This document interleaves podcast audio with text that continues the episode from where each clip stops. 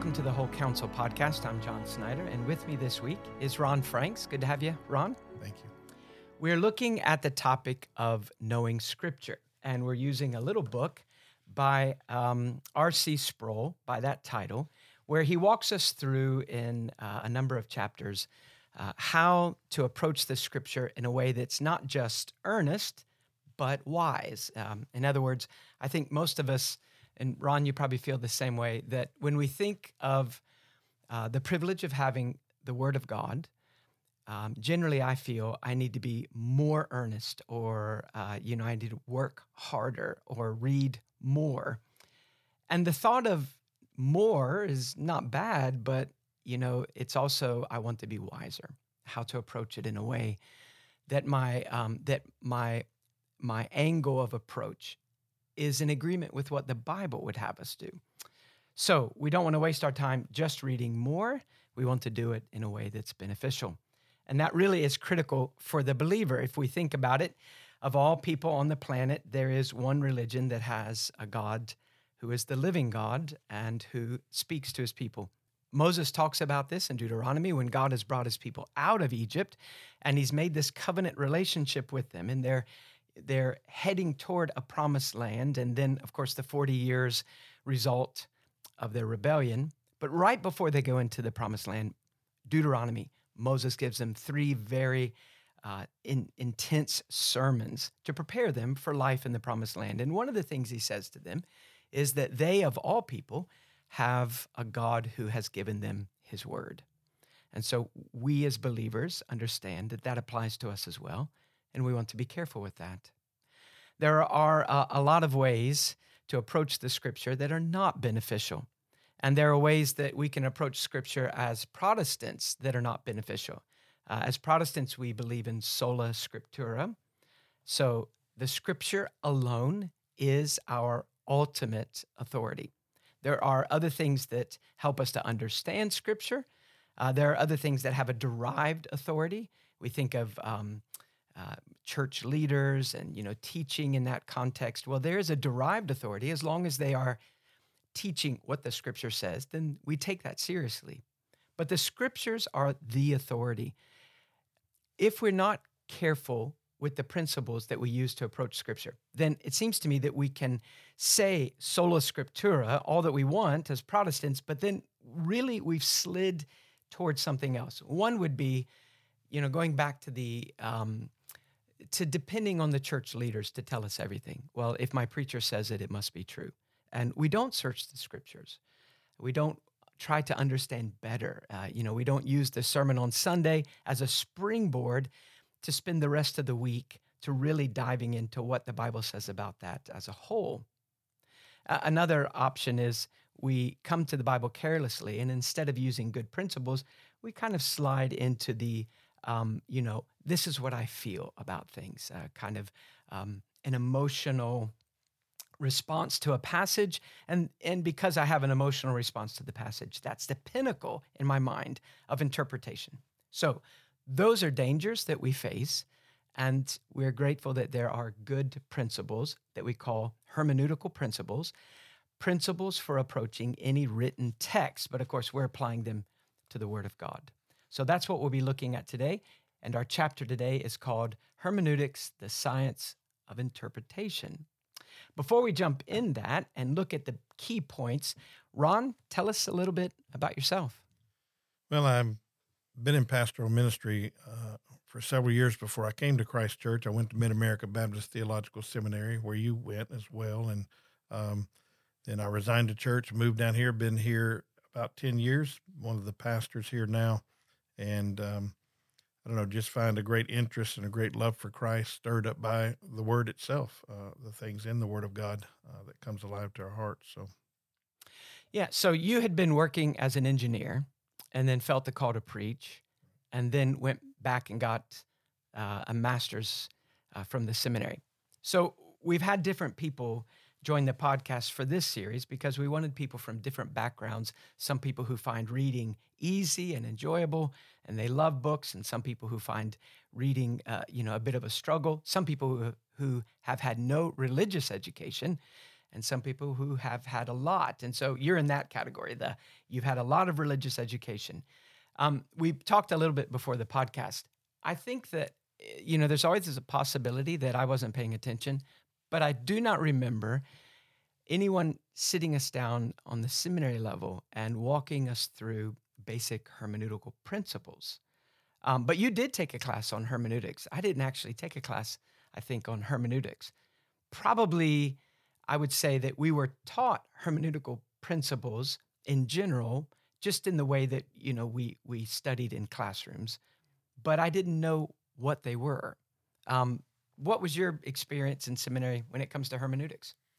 Um, went through the book, uh, studied as I mentioned. I took in a summer course. You know, I found there are some principles there we're taught, but I think once you get out of seminary and involved in the lives of people, shepherding souls, that a lot of those things go by the wayside. At least theological thoughts, but uh, I find many of them that you're doing naturally. Uh, you know, if you take the analogy of faith uh, that he talks about, Scripture interprets Scripture uh, that's something most people are doing and they don't know that they're doing it you know? Yes even if a person is just using the cross references in the scripture to see what other passages say about a certain thing uh, that is a hermeneutical principle.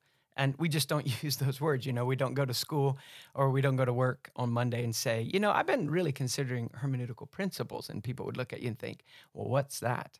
So what are the right principles for approaching Scripture? And these are really drawn from Scripture itself. In other words, how we see other writers in Scripture understand the Bible itself gives us, uh, you know, a kind of a, a path to walk.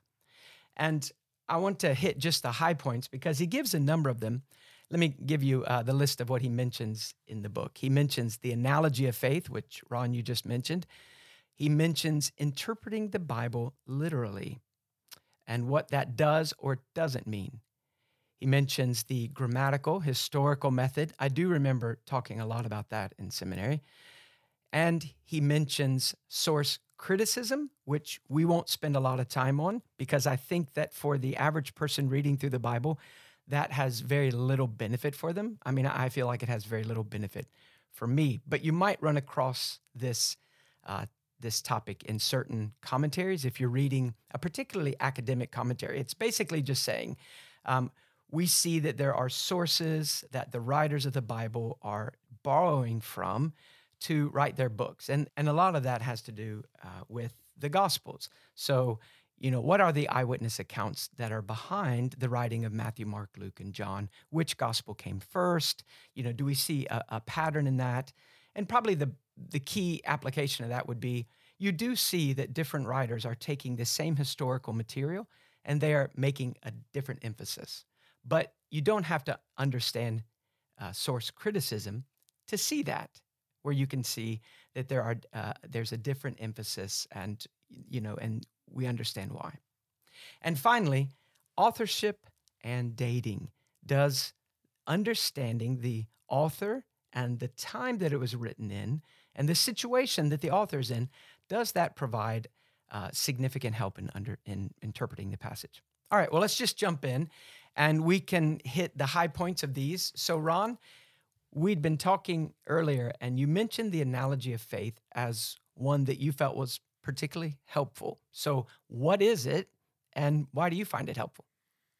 Well, basically, the analogy of faith is Scripture interpreting Scripture as you mentioned, cross reference Bibles. Uh, when I got converted uh, around the age of 30, uh, I got converted by reading my Bible, by going through the book of Acts and just continued looking. I don't look like these people in the scriptures, you know, even though I would have said I was a Christian. But, you know, you look at that and you get to read more, and I would read a ways and things weren't clear, so I'd cross reference other things. Someone encouraged me to get uh, a Strong's Concordance in a Vine's dictionary, and I would just look every word up, and I would look back and realize that – there's much to be said, just like Jesus and Paul both in their writings, uh, or as Jesus talk, not his writings, but you know they're using Old Testament verses and what they're wanting to put across. So I think of that. Uh, Sproul referred to the philosophy of second glance. Uh, basically, you read something that doesn't sound accurate, you go back and read it again, uh, then you align it with other scriptures that help interpret it. Uh, you know, for me, uh, the analogy of faith is probably what everyone's doing that they don't know they're doing. The earnest studier that's reading through their Bible daily, uh, they're comparing other things with what they've read before. It's helping them interpret it. It's helping it give the correct references uh, of what actually the scripture is pointing us to. So, yeah, I think one way we could picture this uh, principle is if you imagine that you're doing um, a complicated jigsaw puzzle, you know, one of those that have you know thousands of pieces, and maybe the you, you know you lay it all out on the table and you've got them kind of arranged by their color groupings and and you think okay you know if i knew the big picture it would help me to understand where this individual piece fits. So most puzzles they come with the box with the picture on it and usually with a picture inside. So you look at the lid of the box and you see the big picture and then you look at the individual pieces and that helps you and guides us in knowing, okay, well, where in general, where does this piece belong? And if I try to fit this piece where it doesn't belong, even though I might be able to kind of cram it into the spot, when I look at the box lid and then I look at the picture that's forming, I think, wait, this isn't right. This belongs somewhere else. We can look at individual texts and we can feel so convinced that we have the right interpretation. But if it contradicts what the rest of the Bible teaches, then that's where the analogy of faith really protects us. Uh, it sends us back to the Bible, like you said, the second glance, and say, okay, wait. We know that the Bible is a book that's written by men, but guided by God. That means there is no contradiction in Scripture. We have paradoxes, we have a lot of paradoxes, but those are only apparent contradictions. And there are things that are sometimes difficult to understand, and we feel like we can get kind of the edge of the truth. But you know, it's like looking at a mountain. Uh, the the clouds hit it about halfway up when we think, "I'm having trouble seeing the whole picture at this moment," but I can get I can get something of it. So we're not saying that scriptural study is always a breeze, but if we look at the big picture, what does the Bible teach as a whole on each of these topics? And that, of course, is something that we're always growing in, you know, as, as we read our Bibles. Our, our big picture is becoming more complete. And as that is informed by, you know, years of reading and studying and listening and learning, that picture becomes more clear and that helps us to be more careful with individual things. One problem, I think, with the analogy of faith is that it does require that our idea of what the Bible teaches as a whole really is informed by the Bible. So for example, your analogy of faith could be based on what your church says or you know the tradition that you're in your denomination. So, you know, you could read a passage. I remember reading passages that talked about God's bigness or God's sovereignty, and I kind of just glossed over those because I thought, well, it can't mean what it seems to say it means because uh, I, I grew up in this kind of church and we believe this. So, my analogy of faith, my big picture on the box, was formed by the tradition of church that I grew up in. And when a certain verse didn't fit that, then I thought, well, that verse must not mean that. So, it really is uh, on us to be careful students of the Bible with all the principles so that our big picture, our analogy of faith, is biblical and then it informs the individual passage. Otherwise, our analogy of faith is based on something other than Scripture, and it becomes a lens that warps individual passages. Um, the next, interpreting the Bible literally. Um, I think that that's something that we struggle with not that we are liberal and we say, well, every passage, it's just kind of a, you know, it's whatever you want to make of it. But when he talks about interpreting it literally, he, he talks about a number of things that go into that. So if you were to just sit someone down and say, a baby Christian, and say, you know, when you're reading the Bible, you need to interpret it literally. How would you explain that in everyday talk? I guess, you know, first, it, like you said, the analogy of faith and the literal interpretation and genre analysis, along with grammatical historical method, all rest upon having the presupposed or the understanding is the Word of God is exactly that God's Word, inerrant, infallible. Uh, so you start there with literal interpretation. And I think I would explain to someone like you look at other writings, you know, you look at other type of literature, you know, there's poetry, there's novels, there's historical books. You don't read a poem and try and interpret it the way you would a historical book. Literal interpretation is looking at the scriptures. What does it say? What does the text say? You know, you look at each basically letter, uh, Paul's epistles. We know uh, he's written those to certain people, and certain things are going on. There's historical information there, but there's also the fact of what he's saying. So you look at the Psalms; it's poetry, uh, music, basically. So it's written with other things in mind uh, to bring across to the reader, to the the hymn singer, to say, "Here's what I here's the message about God that I'm putting out." So I think literal, just that that you look at it literally. What does it say? in context of the book, in context of the whole Bible. Yeah, Sproul says it's the plain and evident meaning of a text. Uh, so, you know, I, I think his it's a really helpful emphasis here that he says that this is a divine book, but as you mentioned, Ron, it, it is a writing. It's it's a book, and so it's a book that God has given us, but He's given us it in in you know it's a book written for humans. And we read it like we read other books in many ways. We have the same kind of basic tools that overlap. And so if we approach this book and we think that because God is behind the book, it has some kind of magical quality that just transfers knowledge to us without hard work or without understanding, like you mentioned, the different genres or the different types of literature and how that affects the way we approach them, which I think most of us do, but it's good to know uh, why we do it, and uh, it's good to be aware of that. So when we approach a book that has either law or history, prophecy, um, you know, it has letters written, as you mentioned, to, to individual churches in special situations. It has poetry and proverbs. It has parables. All of those require that we uh, that we read them from a different angle because of the type of literature they are. And if we skip that and think, well, it's just a magic book, then, you know, we get in trouble. Also, when we approach a text, we don't come at it expecting that while the, the text seems to just be a narrative, you know, so we're reading history or reading, you know, a list of Old Testament laws, we say, well, but because it's a book that God gives us, there's probably some secret meaning behind it, you know, like the Da Vinci Code kind of thing, you know. And um, I have had uh, friends approach me and say, well, you know, what about um, when we come to the Bible and we assign numerical value to different letters? And, you know, and, and if you do that, you come up with this amazing hidden message. And I think, well, what about the amazing obvious message? You know, because I don't actually think that approaching it and trying to assign these numerical values, uh, you know, I don't think that that's what the scripture would have us do. What is the plain and evident meaning of the text? And Ron, you mentioned the fact that that does require not that we read it kind of um, literalistically, you know, where you read the book of Revelation as in the same way that you read, you know, the, the sermons of Isaiah, that they're different types of literature. So you could think of it this way interpreting the scripture literally includes understanding the type of literature.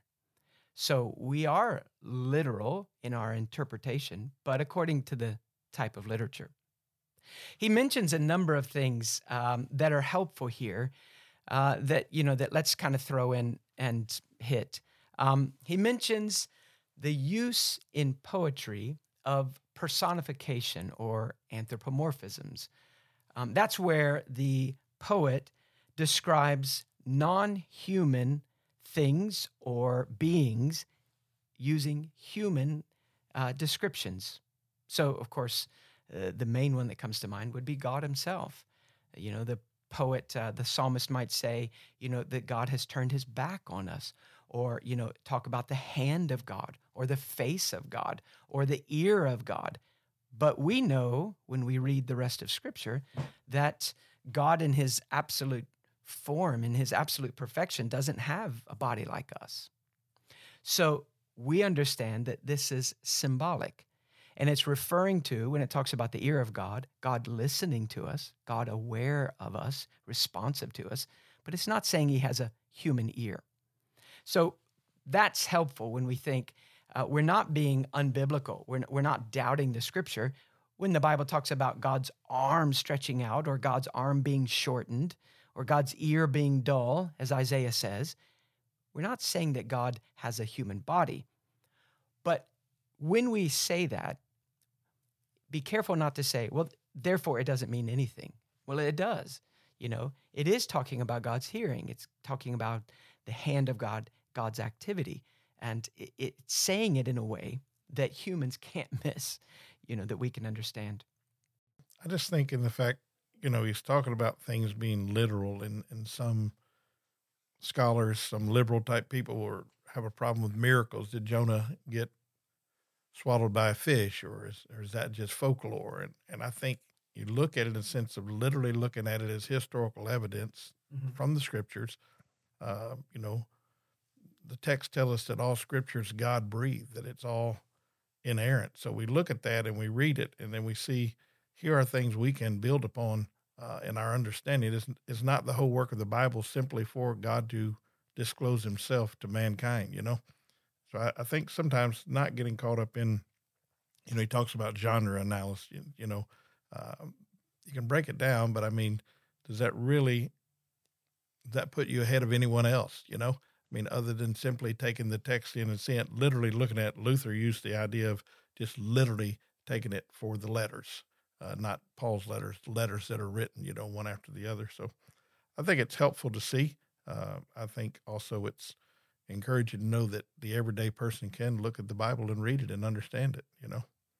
Yeah. Uh, these are common approaches to reading anything. You know, when we read Shakespeare in school, we read it differently than I would read a user manual for a coffee machine that I get. You know, I mean, we know that they're different. And so we, we approach them expecting differences. Uh, a lot of scripture uses metaphors or similes. So these are symbolic comparisons. Uh, when Jesus says, I am the door or I am the way, we understand what he means. He's not saying he is a door. And it's not being liberal to say, well, the Bible says he's the door, but you know, but I don't know if he's really the door. Well, it, that would be a, very um, you know immature approach, and I use that just as an obvious example. There are aspects of Scripture where there are symbols, and you know when you think about parables, they require special treatment as well. So, a parable is a story used to teach, it's an illustration, and it's the kind of thing that you don't have to be religious at all. You don't even have to believe there's a God to understand the parable. It's an everyday event that's used to, to illustrate or to drive home a spiritual principle. But as we're reading those, it's tempting sometimes to make a parable say more than Christ meant it to say. So, the general rule for a parable is there will be one overriding message, one point. And in some parables, that point will be emphasized from a number of angles, but still there's one major point. And it's it's dangerous if we try to press the parable to say a lot of things. You know, we take each aspect of the picture in a parable and we make kind of a, a mountain out of a molehill, which is something we have to be careful with. Also, one last thing under the uh, literal interpretation of Scripture, there is in Scripture a very significant tool that we call typology. So there are types, and then there are the fulfillment of types. We call those antitypes. A type is a symbolic representation of something. It, it, it's something that's real, but its, its value is it's pointing you to something else. So there's the symbolism. So a type is something that is real, but is pointing us or preparing us for something greater. It always precedes the antitype or the fulfillment uh, in time. So the type always comes first, and the type, which is pointing to something else, the antitype, the fulfillment, is always greater than the type. And this is something that we need the scripture to tell us this is occurring. Otherwise, You know, we've kind of fallen into the trap, especially when we're young Christians. We're, you know, we're so enamored with our Lord. And we just read the scriptures and we think, I see Jesus everywhere. Well, yes, but are we being careful? And so, you know, does the Bible give me any indication that this thing that I'm looking at, let's say in the Old Testament, it's a real thing and it has value in itself, but its greater value is in what it's saying about Christ or, you know, something to come. So think of the Passover lamb. That's a pretty obvious one. The Passover lamb was real. It, it had value in itself in that day. But when we read the scriptures, later, the Bible makes it very clear that it's a picture also of something much greater than itself. The fulfillment of that ultimately is the Lamb of God, Christ. And so, as we go back and read the Old Testament with that New Testament clarity, we go back and we see the New Testament tells me to understand that this is also a picture of Christ. And when we read the Old Testament, looking at that type, then it helps us to understand Christ better. And when we look at Christ, the fulfillment of the type, we understand he's not just the Lamb of God or a Lamb of God, he is a lamb par excellence, you know. He is so much greater than anything the Old Testament, uh, you know, sacrificial system provided. So it does help us have clarity when we look at the types and then the fulfillment of the types, and it helps us to get the right measure. The antitype or the fulfillment of that Old Testament picture is far greater than the original picture. And sometimes the pictures are pretty great. And so that helps us get a good measure of the fulfillment. Well, let's go on to the last one, um, and that's the grammatical historical method. And you mentioned a few things that go along with this. So, Ron, why don't you hit kind of what goes into the grammatical historical method? What are we talking about? Okay, I think the grammatical historical method is probably used by most pastoral people that are scholarly studiers. I mean, the everyday um, church member probably doesn't think about this, even though they use some of it. But you know, it takes more time. It takes resources. I mentioned the Vine's Dictionary and things earlier, but I switched over to the Logos Bible software because there's mm. just more there. But those are willing to study and look into, uh, you know, the original Greek and Hebrew. I like word studies. I like seeing what the original word means or stands for. Uh, looking at that, you, you kind of have to know English grammar well. Uh, that probably leaves me out, but in, in the sense of that, you, you look at the grammar that's laid out, the structure of the sentence. Historical, then we're going to get into uh, at what time, what did Paul write this letter from prison? Did he write it from another place? Uh, you know, when were these? What? And we'll talk later about authors and date. You said, but you know, who wrote it? What's the date? What's the intention? I think the grammatical historical method is good. It's helpful. I think if you're willing to put the time in, uh, it's definitely necessary. A lot of work's been done for us by good scholars uh, that's gone before us. Yeah, and this is an area where a good commentary on the book that you're reading. So if you're, let's say, you're you're walking through, you know, the book of Acts, and you say, well, as I'm reading my Bible, there are times where you know a passage may come up that I really find that difficult, and you you you look back and forth. You're using cross references, or you said like the Strong's Concordance um, maybe you're looking up individual words in their uh, original language, and Strong's gives a very basic definition of that. And you know, you can do that work, but you can also have a good commentary. And with the good commentary, you do get the benefit of an expert, so to speak, who has done a lot of scholarly research and boiled it down to the to the fundamental things that we need uh, to help us understand more clearly. And there are different types of commentaries, you know. So there are very devotional commentaries like Matthew Henry, and those are good. Uh, those are commentaries that they're I would say they're kind of sermonic, you know. So when you read Matthew Henry, it's like having someone give you a devotion for the morning. Uh, and so it's warm-hearted. It there's a lot of application there for you. It's not just saying this is what this phrase means, and this is the way that the Greek or Hebrew is structured, and this is the you know this is what other people say about it.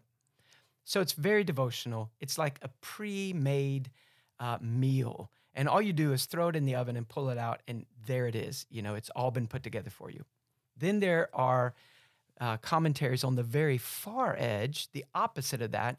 We could say they're very analytical or critical commentaries, and these are heavy on the academic side. A lot about the original language, uh, a lot about uh, arguments among some scholars and why we believe that they're right or wrong. And those can be helpful. Those also can be pretty dry.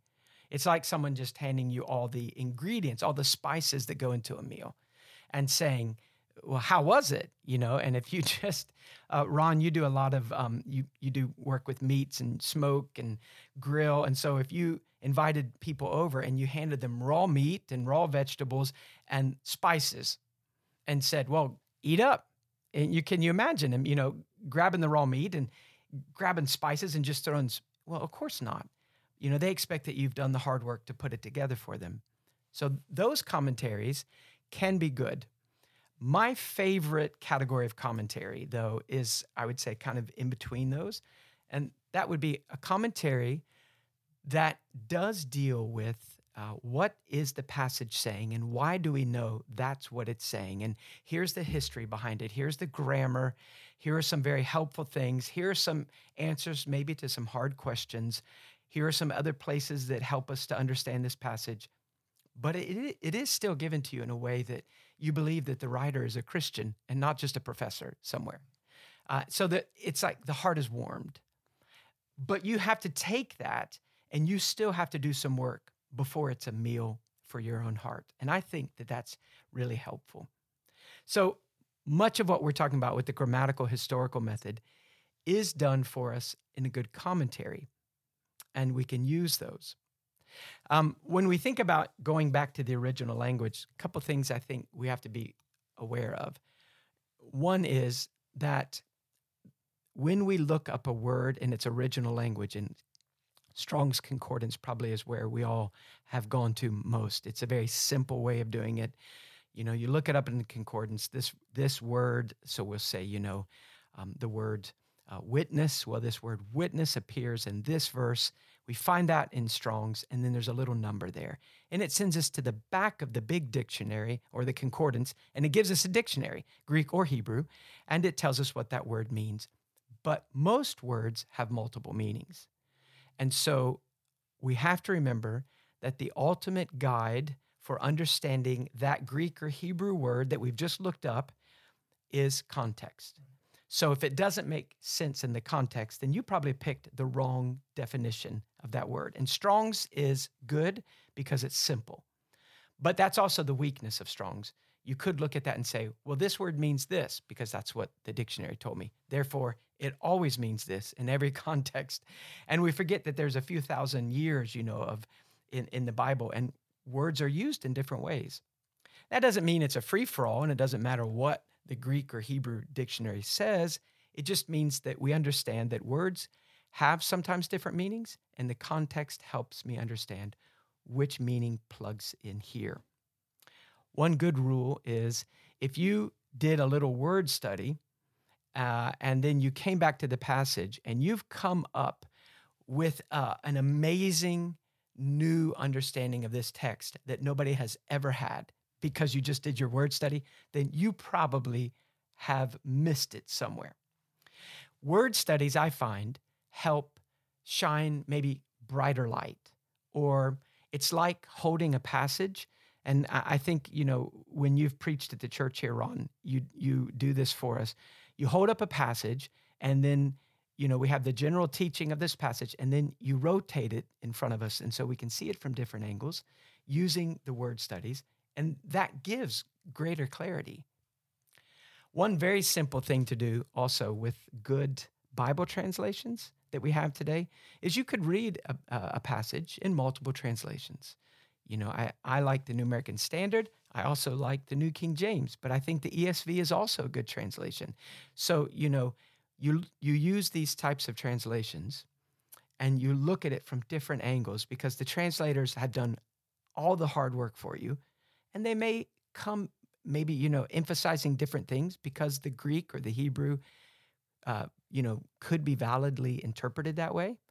And so that gives us a good picture Um, and I, I find that is an easy way for those of us that aren't Greek or Hebrew experts. And though we took Greek and Hebrew, I would certainly not feel like I could look at a Hebrew passage and say, well, that's what this word says here, but the but the grammar of the passage, you know, how it how it is arranged, I think that's probably beyond me. So I lean a lot on good commentators there. You mentioned authorship and dating. Um, that's also really helpful. But I, I do think, like you said, it kind of falls into the, um, the, the historical aspect. You know, sometimes who it is that writes this and when they write it is so significant for understanding it. Um, and sometimes we're not given that. You think of, you know, so many of the Psalms, we're not told who wrote a psalm, so we don't know when it was written. So is the psalmist talking about one particular event in is, Israel's history? Is, is, are they talking about one particular event in a believer's life? We don't know. And those are very helpful because we know that they have such universal application. You know, look, any believer can take this and go to God. Others, we do know something of the background, like Psalm 90, that wonderful psalm that talks about the transient, short life of man and the eternal, unchanging life of God. And that's a wonderful psalm. It teaches us so much. But on top of what we read directly, we know that that was a psalm that Moses wrote. And he wrote it during those 40 years when Israel was traveling through the wilderness. And Moses, his job is to shepherd people while they die because of their rebellion against God. And it's at that point, uh, you know, that heartbreaking 40, four decades of your life is going to be shepherding people who are in a terrible situation because of their unbelief. But he doesn't become bitter. He doesn't blame God. He doesn't despair, even though, you know, the, the land is being filled with 100,000 graves. But he says things about man and about God at that point in his life. And knowing that makes Psalm 90 you know, just so much more helpful for us. Well, any strengths or weaknesses uh, as we close, Ron, of the chapter? Anything that kind of jumps out at you? Um, not really. I enjoyed Sproul's writing. I think it's helpful to rethink it, uh, to look at the avenues, and it's also helpful for the everyday believer not to feel pressured to like I have to go the grammatical historical method or I won't get it all. I mean, just simply like you said, good commentaries written by good solid people. I think for me, again, I keep going back to the analogy of faith. Scripture interprets scripture.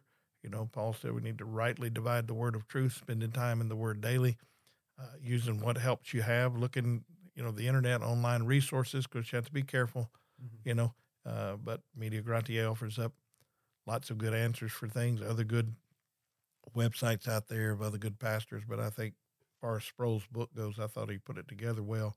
He kept it relatively simple. Some areas a little bit technical. Yeah, I think I think that's always been Sproul's uh, genius. You know that he can explain difficult things in a way that all of us can get, and um, you know he does throw in a few academic phrases that are in the Latin, and you know those always I think those always are uh, funny to read Latin now, and you think I mean, I took Latin, but I can't read any. I don't remember any of it, you know. But usually, you know, there's the translation. So if you don't know Latin, you're fine. It's the books that give you a, a big Latin paragraph, and I, I, I always look for the. I see it's Latin, and I think, okay, no hope there. Where's the footnote? And if there's no footnote, I think, well, wh- why'd you do it? You know. But those are usually Puritans that do that to me. So a lot of basic principles, and again, like you said, they're not. It's not rocket science. You don't have to be perfectly clear about every point and subpoint. You, you don't have to say, "Well, I could have written that chapter," but to just get a general handle on it, we look at the historical and uh, the grammatical aspects. We look at the author and the date, if if it's available. We look at the Bible according to its type of literature, and we look for that obvious, evident meaning, not some secret, hidden meaning. And we use the analogy of faith. That is, what does the Bible teach as a whole on this topic? What do other passages say that form a lens for the passage I'm presently reading? And you can do that work without an, an enormous library. Uh, but sometimes good commentaries are really helpful as well. Thanks for being with us, Ron. And we will be back next week to look at how Sproul takes these particular principles and then applies them in some uh, just general rules for reading your Bible.